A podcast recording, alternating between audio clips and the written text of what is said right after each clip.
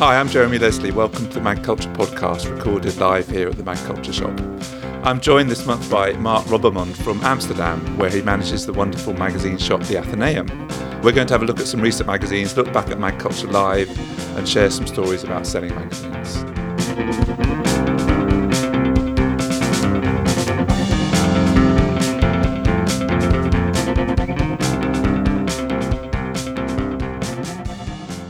Welcome, Mark. Hello. Thanks for joining us. Before I got involved in, in, in opening the shop and everything, whenever I travelled, I would visit magazine shops wherever I was, and one of my favourites always was the Athenaeum. It's been around for quite some time, hasn't it? It's got a bit of history to it. Yeah, we opened uh, fifty years ago, uh, this year actually, in nineteen sixty-nine. Uh, it opened as the newsstand of uh, the Athenaeum uh, bookshop. And in the in the beginning, we sold a lot of political magazines and pamphlets, newspapers. It was very news-based. So all the political movements yeah. in the city, they gathered mostly on this square where we are, Spui Square, in the middle of Amsterdam, and they brought their independent publications to the shop. Um, there was also a radio station where shows were broadcast. Journalists came to the shop uh, to read the, new, the international newspapers, and uh, that they, there was also a telephone, so they could call The, the editors at the newspapers to to tell them what the news was. So it is it is deeply rooted in news, and also independent publishing is really in the D N A of the mm-hmm. shop. We, mm-hmm. we we think, yeah. But you weren't there then. So when did no. you join? I joined eight years ago. Uh-huh. Yeah, I always had a love for magazines and zines, and I've been publishing zines since I was a teenager. And um, then this job uh, popped up, and it was uh, it really fitted uh, my enthusiasm mm-hmm. and love for analog print, mm-hmm. and uh, yeah, I loved it. And there's um, there's a few of you, there's a team of you working there, aren't there? As, um yeah, we are we are in a team. Um, we have Anneke Reinders, Renie van der Kamp, Martin Smit, Maartje Kouwenberg, and me. Uh, so we are with five at the moment. Um, we all are very uh, big lovers of magazines and newspapers and print. And what we love about the shop is also that our customers are also very enthusiastic about it. Yeah. So we are in the middle between the publisher and the and the customer, let's say. And the customers are also sometimes the publishers. So it's it's yeah. a mix yeah. of, of magazine lovers all together in the in the shop. Yeah. That's, that sounds like a familiar audience to the one we have. Yeah. Talk me briefly through your day as as as running the shop. What does that? What, what do you do on a day-to-day basis? In the morning, all the international newspapers come in, and we get deliveries from the main uh, distribu- main Dutch distributor. So, for example, if the new Apartamento comes in, we get a, we get huge piles of the, of the mm-hmm. new issue, because it's it's it's one of our best sellers. So we have to find a place in the shop to to leave all these magazines and bring them to the to the basement, and then we have to return the newspapers from the, the day before. Help customers, of course. There's always, because it's a, such a busy square, people are always walking by, so you're always distracted by something happening on the square. It's um, it, it's a, it's a very busy place in the city. Then usually we get loads of uh, boxes from distributors and magazines that we work directly with. We have to put them into the system, mm-hmm. put stickers on the magazines, and uh, th- actually the shop is not that big. And we have a lot of titles, so uh, it's always it's like a puzzle. We have to. Well, that's one of the things I love about it. Is it's that's like a sort of it's a, like I don't know, sort of cornucopia. If, you have to sort of look through, and you're finding new stuff all the time as you flick through magazines and look through on the shelves, and it's really rich. Yes, it's uh, it, it is. Sometimes uh, customers uh, tell us that it's a little bit overwhelming, and we agree with that too. For us, it's also sometimes overwhelming to get all these boxes in. Do you lose stuff? Lose stuff, yeah. like like people steal stuff. No, no, no. I mean, do you sort of? There's a copy of the, the, there's there's two copies of Apartamento left. Where are they? Yeah, yeah. We are looking. yeah. We are looking for magazines yeah. uh, throughout the day. Yeah yeah, yeah, yeah, yeah. Did you see? Did, is, did it? Was it returned already, or maybe it's reserved for a customer? Somewhere. Or maybe it has been stolen. Maybe yeah. it has been stolen. Yeah, yeah. It, it it doesn't happen that often, yeah, yeah. and it's it's kind of um, strange because we have so many magazines outside on the square. Mm-hmm. On piles, so half of the shop is actually outside of the of the shop. So you would expect people to to to steal magazines, but then you count the Fantastic Man pile, and it's completely the number that we, we yeah, should have. Yeah. So maybe people always also really respect this these mm-hmm. piles of yeah. of print. Yeah. Well, certainly um, our experience of customers is they're lovely. Yeah. For us too. Yeah, it, it's a very positive vibe you get from from people that, that love magazines, and it's also really what something I really love about being behind the counter is that you can sometimes sometimes you get customers uh, at the counter with a pile of magazines. That is, and it's such a beautiful selection. It's like all the magazines you, you, you loved yourself mm-hmm. that month, that you're enthusiastic about, and you think like, wow, you. But then, you but then, do you find sometimes they have uh, they'll pick three magazines, and they're no one has ever bought those three magazines together before. Yeah, so the most ridiculous combination of a sports magazine, a food magazine, and a really obscure kind of political object or something. Yeah, you also get, uh, for example, people buy a really obscure zine, then New York Magazine, a newspaper, art forum, and you think, okay, you've been really through the shop. You've, yeah, been, yeah. you've been checking our yeah. stock. So and that and that's it's it, it feels like a compliment. Mm-hmm. It's like, yeah. And and and um, yeah, you have the feeling that we that you really share something with the customers. Uh, this this love for mm-hmm. magazines and periodicals. One of the questions I always get asked about the shop is, what are the best sellers? You've already mentioned Fantastic Man and Apartamento, which clearly are, are up there. What else sells well in, at the Athenaeum? The new uh, Fukt is always selling very well. This comes once a year, and it's always picked up very quickly when it comes in. Uh, Monocle is, mm-hmm. is a bestseller. It's always in the front of the shop. Uh, the same goes for Gentlewoman. Gentlewoman and Fantastic Man are piled up always in the f- in the front in an A location in the shop. They're local, so um, that's very important for us. Uh, then the last issue from Syndromes, the pink issue, oh, yeah. uh-huh. is, is picked up really well. We already expected this with the pink color somehow, that th- that yeah. a lot of people would, would like this. And another pink magazine that is selling spectacularly well is uh, Flaneur magazine. Yeah, yeah. That's uh, that's picked up. Uh, mm-hmm. This issue is uh, is going very it's well. It's a really spectacular issue, I think. We've sold out. We're trying to, we're trying to get more copies as we speak. But, uh, but that one's been, I mean, that's sold better for us than any any of their previous editions. Yes, for sure. Yeah, the the, the previous issue, Sao Paulo, was uh, also it was quite a dark issue mm-hmm. and m- moody. Uh, it had a yeah. lot of. It also had a lot of energy in it. I think the same that goes for Taipei. It's a it, yeah. It's a very. You really. It's interesting. Well, I, th- I think in that in that previous, when the Sao Paulo one, they were almost trying to downplay the expectations of, of Brazilian kind of carnival and brightness. They it, and they went so dark with it. Yeah, it it's really much in your face yeah. with the pictures of the meat. Yeah, yeah, yeah. It's yeah. It, it it is really challenging for mm-hmm. for, for readers uh, to, to mm-hmm. get through that. Even though the magazine is, in a way, challenging because it's. It, it really challenges you to dive into the magazine, and with the new issue, the cover is very bright. The the te- the Chinese text is integrated in the m- much more integrated in, on the pages. So I think the design is so flashy and fast, and there's so many colors that y- you really get this idea. Intensity mm-hmm. of the of, of this particular street in Taipei, yeah. it really comes across from the first pages, and um, it, it's it's really also kind of overwhelming and um, energetic issue. Yeah, yeah. Just from from it's, visually, um, it's nice. It's good to see it happen. It's been, I mean, it's been. I mean, the Stack Awards happened last week, and it won Magazine of of the Year, and which is great to see because it's yeah. sort of been there or thereabouts for several years now. It's yeah. sort it's of really deserving well of attention, but never quite got the, the big prize. So it's great to see it get that prize. Yeah, we'll come back to the Stack Awards. Um, you mentioned um, Fukt magazine, and uh, Ariane Spanier from the uh, from the magazine was one of our speakers at MagCulture Live, which took place a couple of weeks ago. Before she came to speak at the conference, she popped by the shop for a quick conversation. And how does the the annual publication schedule relate to the rest of your work? So you have your own design studio mm. working with clients in mm. Berlin. Mm.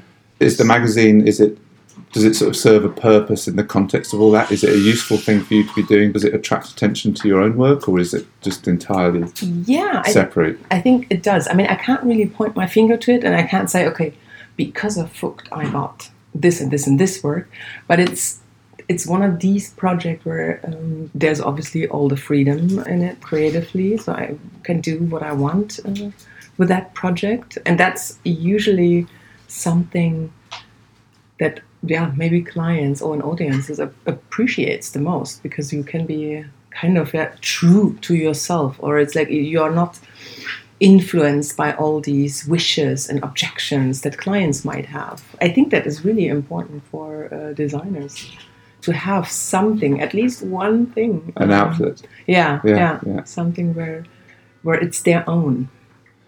Does it cover its own costs? Hmm. Or we cheat a little bit because we are a little bit funded by the Norwegian state. Mm-hmm. Uh, like, not continuously, but we... We had the opportunity to, to get that money, and if you apply, that covers some of our print costs, mm-hmm. sometimes all of it. This is just basically sheer luck because of Björn's nationality, his passport.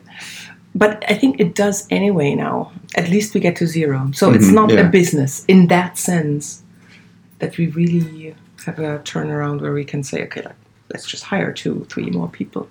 So it's it's not like that. We never really considered it an option like that because, or like that, that is a goal we wanted to, to be with the magazine, because if it becomes a business, I think we lose the fun with it. Mm-hmm, mm-hmm. And it's also important, since I am having so many other design jobs and Björn is doing his art and he has exhibitions, it's also important that we do these other work in other areas to stay also interested in the magazine.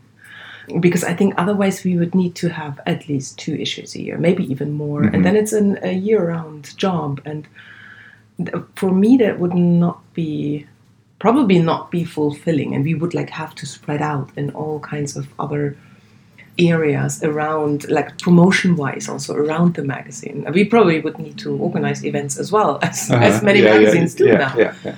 Since we don't really want it to be a full-time job for, for us, I think... It's not really going to be a business in that sense. Yeah. It's the interest in drawing, and we are happy if it sells well, and it's also happy if we can reach more people and if we can increase the, the print run. But so far, we do most of it because it's fun. Yeah. That's great. Well, so, I mean, what, what's lovely about it, one of the things I think people really appreciate about it is, is that the fun comes across. Yeah, yeah. That, you know, you're obviously having a good time doing it and the fun comes across in the pages. Yeah, and there, there are obviously sometimes moments where you think like, oh, really? Maybe we, we should just, you know, quit, and maybe after that and that issue. And then, yeah, then another year, then we haven't worked on it for a while, and then it's, yeah, it's starting again. But we could also do something about that and that theme, mm-hmm, you know, mm-hmm. because that is something that for, for us is actually new. We uh, we just finished uh, with, with this new issue that's just the third themed issue, and that's in the whole new the system issue. The system, yeah, yeah. yeah. And it was words or text-based yeah. drawings before, and before that was a sex issue. But that's a new thing for us mm-hmm. uh, to to basically work more focused. So that's reignited the sort of fun and excitement. Yeah, yeah, yeah, because because it's a total different way to look at the drawings, to find the drawings and to talk. Um, also, it's a, it's a much easier way for us to talk to the artists about the work. We haven't done that so much before, because it's always, if it's just drawing as a theme, you, you also it's run so out of, uh, yeah, like, what pens do you use? You know, it's like do you know what the next theme's going to be yet? Yeah, we know that. It'll be story. Okay. We are really looking forward to start uh, working on it, but we, we immediately uh, found out, could think of, of many artists to, to have in there, even though and it's not necessarily, you know, like comic books or something. Um, so yeah, we are we are really looking forward, even though we are still on a little break mm-hmm. of the launch of the of the last issue. Thanks, Ariane, for joining us. A couple of highlights for me from her opening talk. Very entertaining talk. She did an A to Z about her magazine, Fukt. The first highlight was the image for the letter E, which was the character E made up from heavy-duty gaffer tape stretched across her two toddler twins, holding them, sticking them to the wall, which sort of summed up the, the sort of work-life kind of mix that she, that she and her partner who make the magazine live. Uh, and second was the prospective future edition of the magazine in the form of a pair of pills that you could swallow and you would enjoy your own version of the magazine uh, in her head. There were loads of other highlights. What, Mark, did you um, particularly enjoy on the day? I really enjoyed the talk by Jody Kwon from New York Magazine. Mm-hmm. It was nice to, to hear a list of covers that she did and uh, project and articles for New York Magazine. Uh, it was really nice to listen to her voice and the character behind all these stories that, that come to the shop via the magazine. So I, I really enjoyed her mm-hmm. talk. Yeah. there's something very um, engaging about just hearing us sort of talk about. So we rang Barbara Kruger. Exactly. and, and we, we we arranged an helicopter. Yeah, yeah, yeah. It was it was uh, it's another level. Exactly. Yeah, yeah.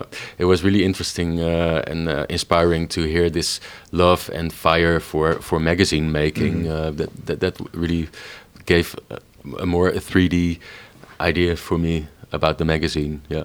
And then we also heard from um, well numerous speakers. There's there's a whole kind of wrap up. Um, Uh, on the Mag, um, on the MagCulture Journal that will give you more insight into into everything. Uh, you can also hear more on um, uh, Monocle's um, The Stack radio program from a couple of weeks back. But we did also hear from Charlie Brinkhurst Cuff um, about how Galdem's print edition supports their digital presence. And by coincidence, before we began recording today's podcast, I was chatting to Lucy Lucy Dearlove, our producer, and she's just made a zine based on her podcast. Uh, so I had a quick chat with her about that. So, Lucy, welcome to the front side of the microphone. Obviously, you, you help us with our podcast. Thank you very much for that. But you're, you're busy making other podcasts, including your own podcast. So now's your chance to mention that. So. Yeah, absolutely. So I, amongst many projects, I make a podcast called Lekker, which is a food podcast about the power of a good meal. And it kind of centres around personal stories, which are recorded largely in people's kitchens, like occasionally not, but I really like the kind of soundscape of kitchens and people's comfort in that space. And I've made that for about three years now, and it's very much a D I Y personal project. But earlier this year, I decided to do something different with it, which was make a print zine under the kind of umbrella of the podcast itself.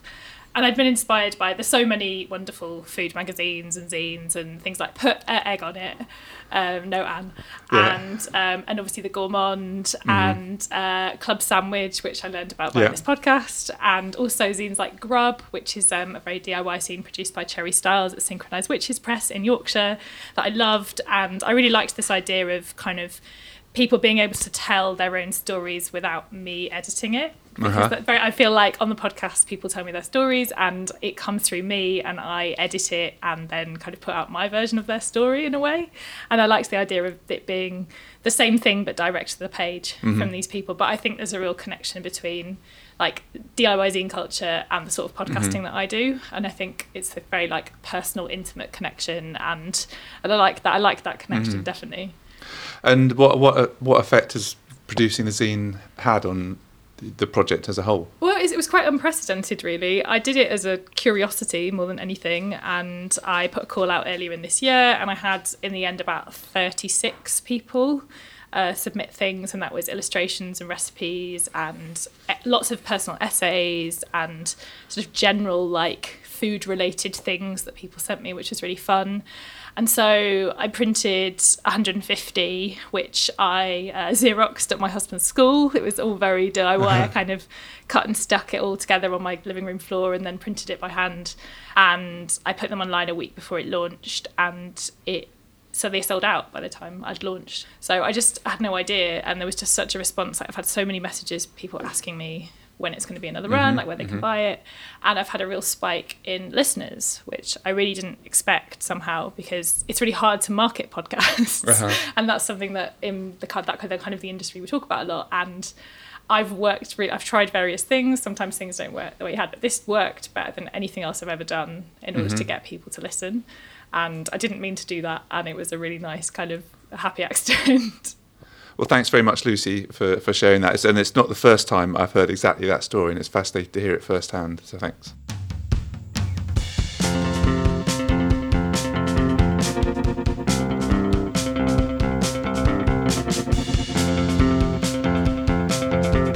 London printers Park Communications are a key part of the independent publishing scene, helping ambitious magazine makers make their dreams a reality, here in the U K and the U S. At the recent Print Week Awards, Park won the prize for Bespoke Magazine Printer of the Year. This was for their work on independent magazines such as Beauty Papers, The Plant, and Printed Pages. Just like MagCulture, Park Communications love magazines, and we're proud to have them sponsor this podcast.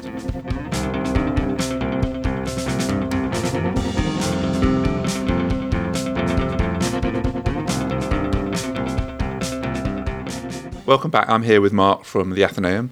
And quickly, just one last highlight from MagCulture Live, for me anyway, was uh, when um, the, the editor-in-chief of Fantastic Man revealed his collection of shorts.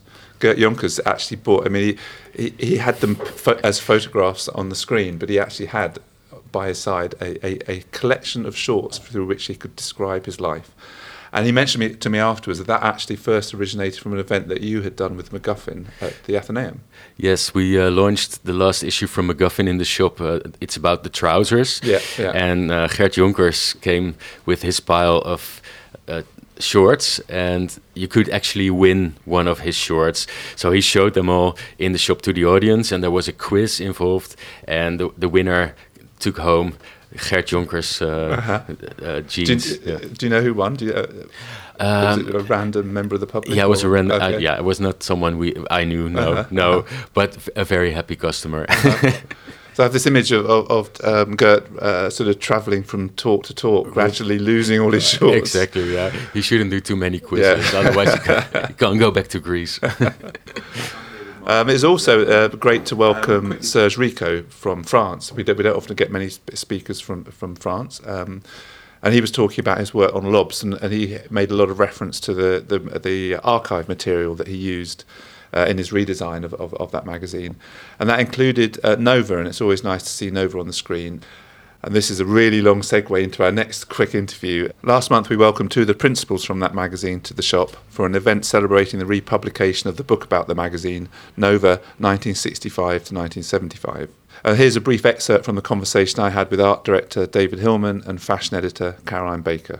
The features editor of um, Sunday Times was offered the editorship of Nova magazine.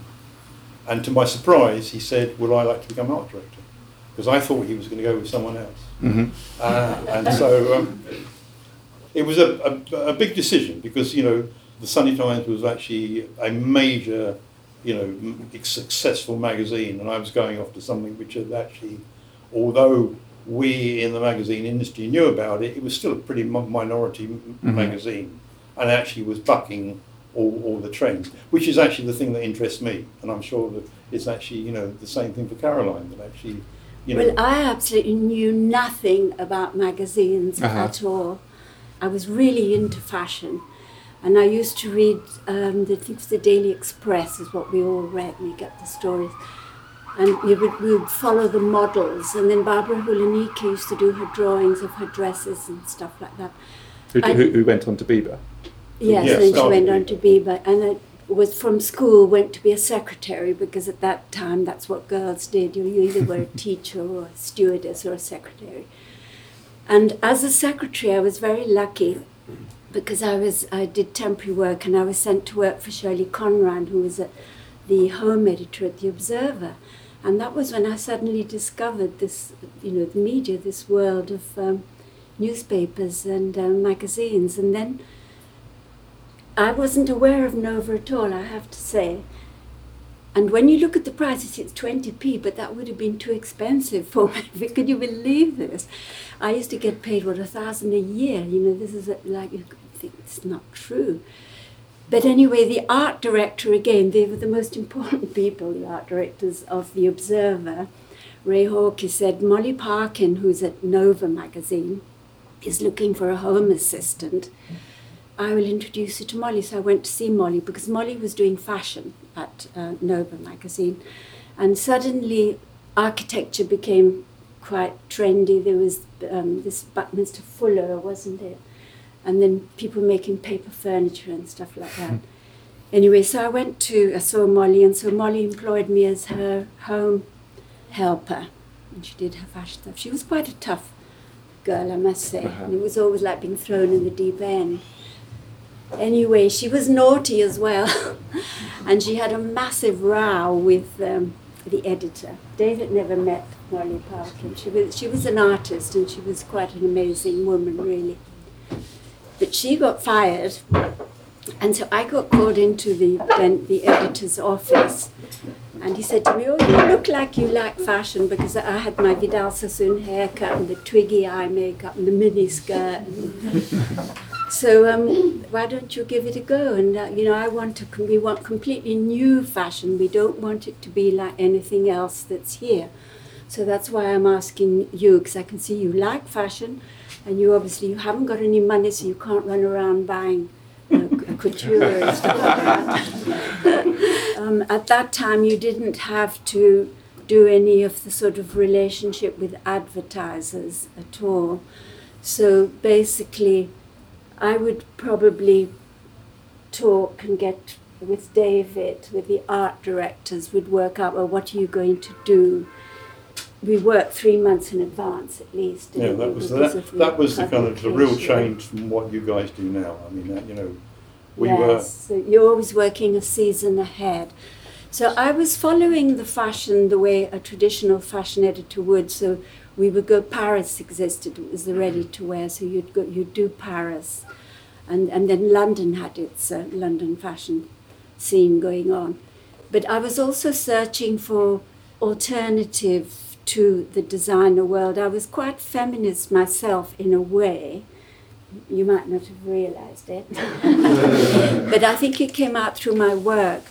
I used to get very upset at how women were always portrayed to be like these kind of dolls with the made hair, the, you know, the, the David Bailey's pictures in Vogue and the lipstick and stuff and the heels and this object of desire sort of thing.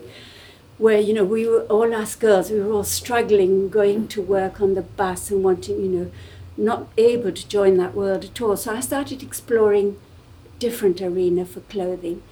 The offices were in Covent Garden, so, and I actually shared a flat there with a bunch of uh, boys in Covent Garden, but used to walk to Soho a lot, and I passed the waiter's shop, and I think, gosh, I really like all these, the chef's clothes, you know, they're really cool.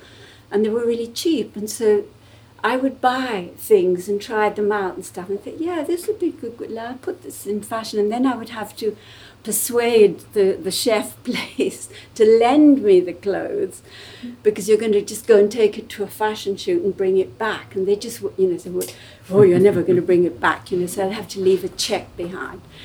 And then army surplus was the other thing that was. The band the bomb movements were going on. Well, it was all that, it was the, all that Vietnam. There was one mm-hmm. shop in the Strand that sold ex-U S Army kit.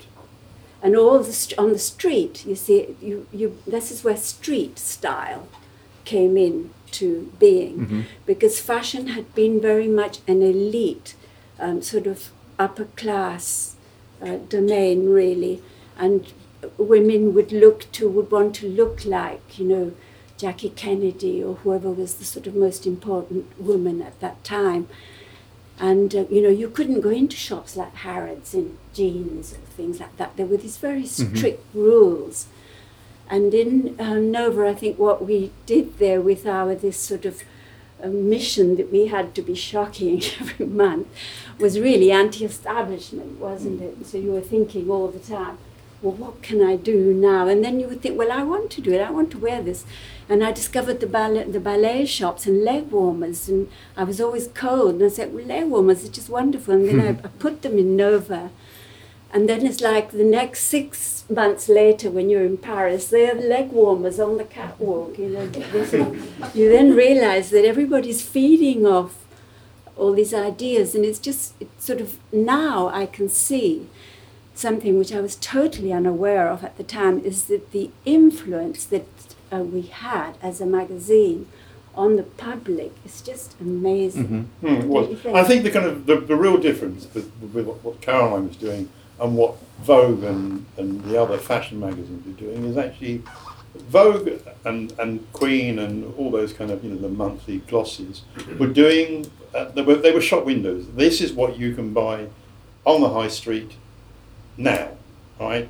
Caroline's attitude was actually, this is what I think you might be wearing in three years' time. So thanks, David and Caroline, for joining us for that. That was recorded a couple of months ago uh, here at the MagCulture Shop. We've mentioned the, the Stack Awards several times. I think we should have a proper look. So you were one of the judges. Yes. We should start at the very top with Flaneur, which won, as we already mentioned, uh, won Magazine of the Year. Yes. A worthy winner, as we as I think we both agreed. Of course, yeah. yeah. Uh, it's very well deserved. Yeah. yeah, yeah. But there, under-commended as in second place, was Migrant Journal. Yeah. They are, for I think, third year they are commended. Yeah. Uh, it's such a big and beautiful project within the field of independent publishing. It, it has been striking from the start, and it's such a strong concept, and the way it's produced over these three years is very special. So even though I think Flaneur is, is, is really mm-hmm. the ma- magazine of the year, it's, it's, it's fantastic. It's at the same time, I think, Migrant also.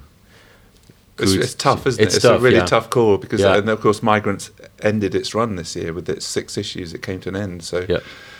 it's not going to have the chance again. No, um, the project is finished yeah, now. So, yeah.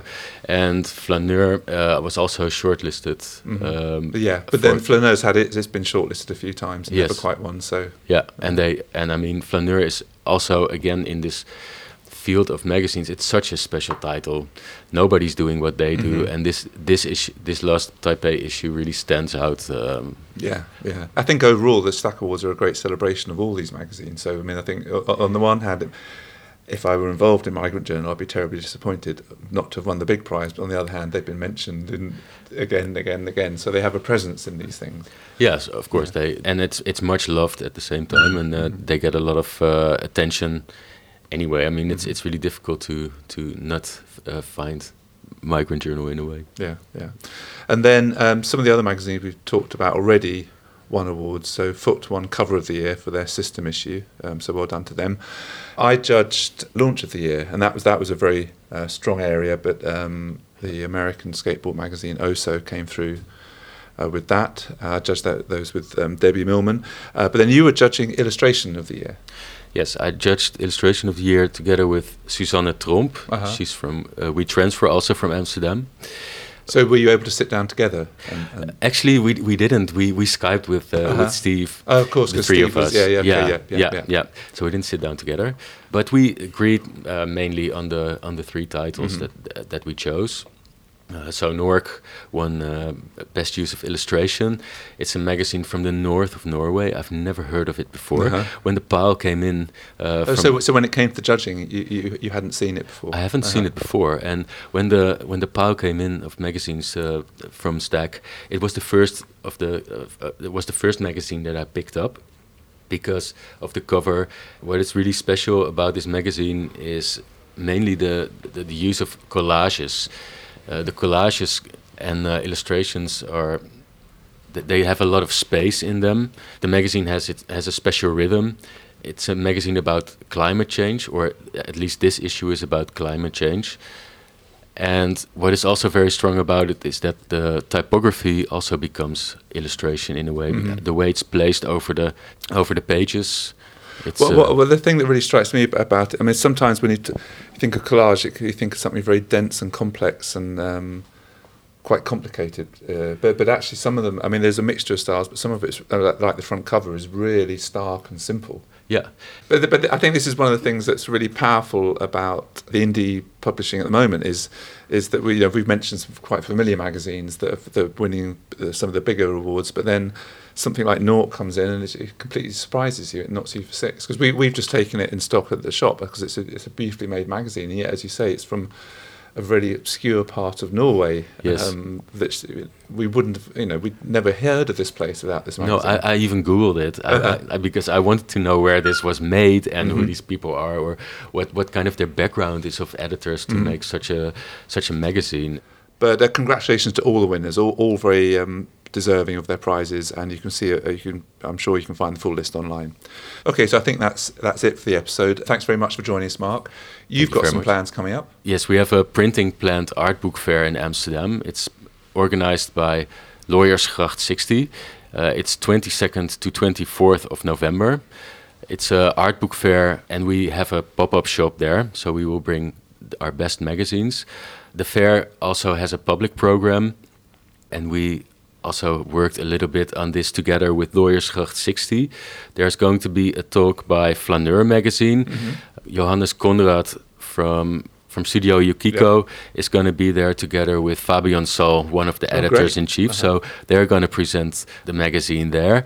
And then there's going to be a talk between Christoph Amend from Zeit magazine and Kirsten Algera and Ernst van der Hoeven from MacGuffin. I'm going to interview them about magazine making, and I thought it would be nice to interview them because one publishes uh, for a mainstream audience weekly, and the other one publishes twice a year in the independent magazine landscape. And I want to talk about them, about their love for magazine making and what inspires them, and also how the independent magazines inspire a mainstream editor like Christoph Amend. Fantastic. So uh, that takes place this coming weekend? Yes, that's twenty-second to twenty-fourth. Great, great. Well, thanks again for joining us. Okay, thank you. We have two events coming up before Christmas. First of all, our next MagCulture Meets welcomes Rod Stanley, the editor and founder of Good Trouble, the large uh, broadsheet. Um, he's speaking at the shop on Thursday the twenty-eighth of November. Tickets available online now. And then we are reprising our Christmas Cracker charity auction. Uh, it went so well last year that we're gonna, we've moved it to uh, our friends at Hoxton Southwark, where we've got a bit more space. The raffle tickets and R S V Ps for the spaces in the room that night are available online. We're welcoming back uh, Penny Martin, the editor-in-chief of The Gentlewoman, to pull the tickets from the box. And there's lots and lots of prizes, again, all listed online. So I hope you can join us at one or both of those. Uh, see you next time.